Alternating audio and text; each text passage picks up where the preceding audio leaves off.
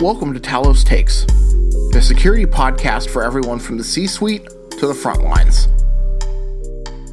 Good morning, everyone, and welcome to another episode of Talos Takes. I am joined by Asheer from Talos Outreach. Thanks for coming on, Asheer. Hey, John. Thanks for having me. It's great to be back on Talos Takes. So yeah, today we're going to be talking about the Predator uh, spyware and its associated Alien tool. I, I, really feel like I need to go back and watch Alien versus Predator now.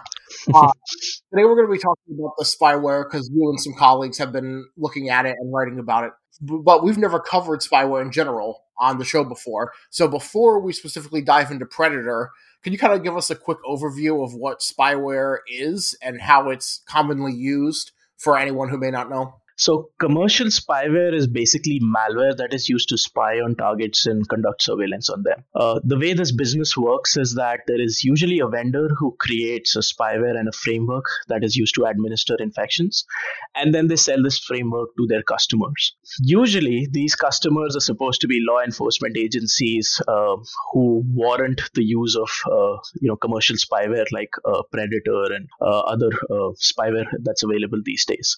However, commercial spyware agencies, you know, manufacturers also usually tend to sell their spyware to unscrupulous governments and agencies across the world. And then when this is, this falls into the wrong hands, this can be used to spy on persons of interest uh, and high value targets such as uh, leaders and activists and lawyers and journalists, etc.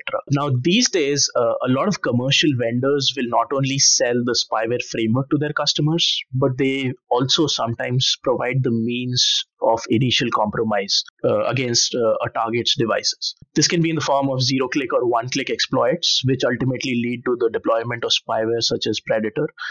These exploits can be exploiting known vulnerabilities, but they can also be exploiting zero day vulnerabilities that have not been disclosed to hardware and software manufacturers.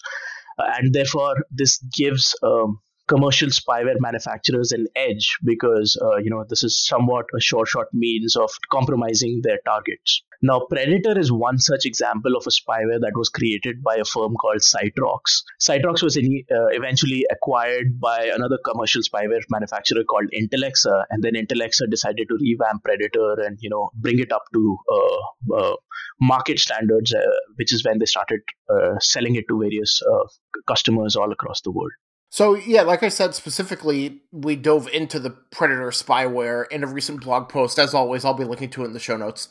Uh, the spyware has been a- around for a while now, like like you mentioned, and it's kind of gone through like a rebranding. But we only recently were able to dissect it a bit more and uncover some new technical details.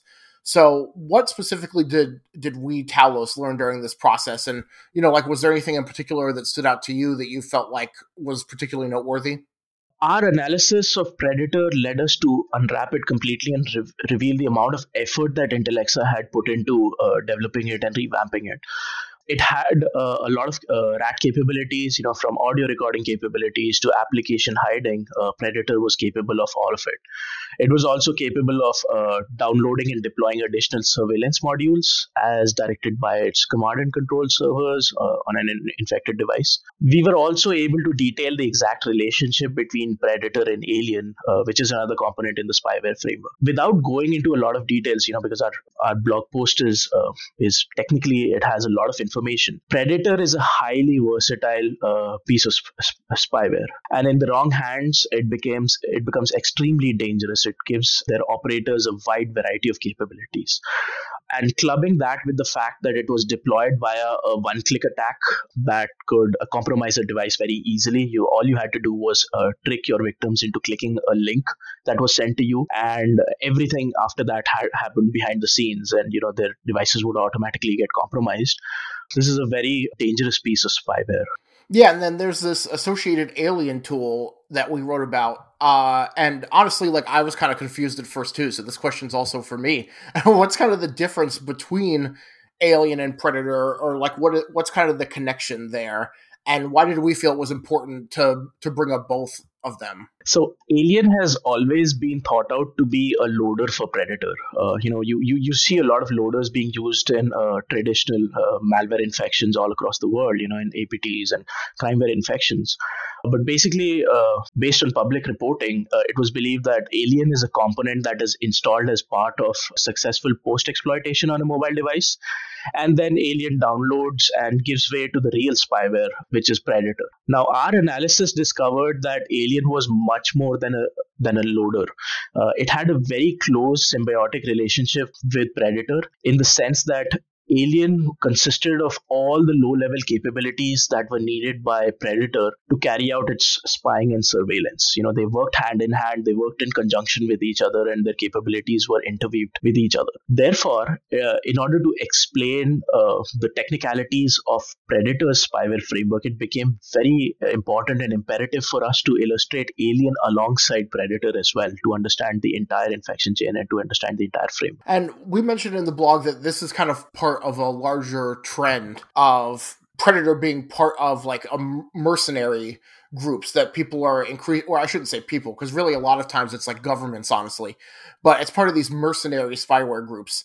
So what are mercenary groups exactly? I know that like in the future this is something we'll be covering on the Talos blog but can you kind of just give me a quick overview of of what we mean with that term so, mercenary groups are privately owned groups that develop and operate uh, malware infections on behalf of their customers. Sometimes uh, they will set everything up, they will set up the infrastructure, they'll set up the malware, but they will let their customers operate those infections. Now, commercial spyware firms fall into this category of mercenary groups since they develop their own spyware frameworks, but then they can sell these surveillance tools to multiple customers uh, across the world. So, they are acting as mercenaries. They're basically acting as kind of sort of like hack for hire groups and uh, not only do they provide the malware but they also they also sometimes provide the infrastructure uh, required to operate the malware uh, infections as well. And this can be to both sides uh, you know they can basically sell their malware or their spyware to customers uh, on both sides of the fence. So you know they, they they try to sell it to as many entities and agencies across the world. Now we started following this trend of mercenary groups uh, with the advent of you know early on with the advent of big players like hacking team and the nso group etc however of late you know and over the past two or three years, there have been numerous reports from independent civilian entities detailing the extent of successful targeting conducted by these mercenary groups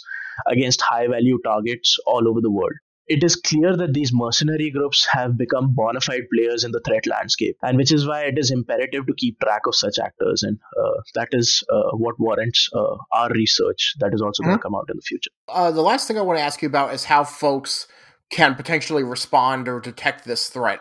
We have an email. Uh, it's talos mercenary spyware help at external.cisco.com. I know that's a mouthful, so I'll also be putting it in the show notes. But if anyone does feel that they are been targeted by spyware, it doesn't even have to be Predator, just any spyware, we're encouraging folks to reach out to that email to kind of help us in future research. So with that in mind, Asheer, what's what are some things that people might be able to do if they're suspicious that they've been targeted by spyware or anything that they should look out for that's kind of like a red flag on their device? So, so figuring out that you may have been targeted by commercial spyware is is, is a tough challenge. Uh, you know, a lot of these spyware families come with their own indicators of compromise. Uh, some of which have been illustrated in our blog. You know, specifically in the case of uh, Predator and Alien.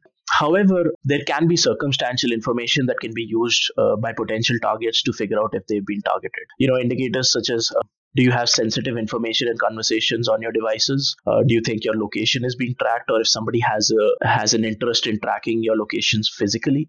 Do you think your phone may be recording your conversations? Uh, you know, have you encountered any leaks that may have resu- been a result of your devices being compromised? I know this sounds like paranoia, but uh, suspicions like these are exactly the kind of claims that have eventually led to full fledged investigations, uh, resulting in public disclosures. Uh, of today's uh, you know commercial spyware and mercenary groups so if you feel that your device has been compromised by commercial spyware please do reach out to us uh, so that we can help you uh, figure out what's going on all right awesome thanks asheer for coming on and talking about this with me i appreciate your time as always Thank you, John. Thanks for having me again.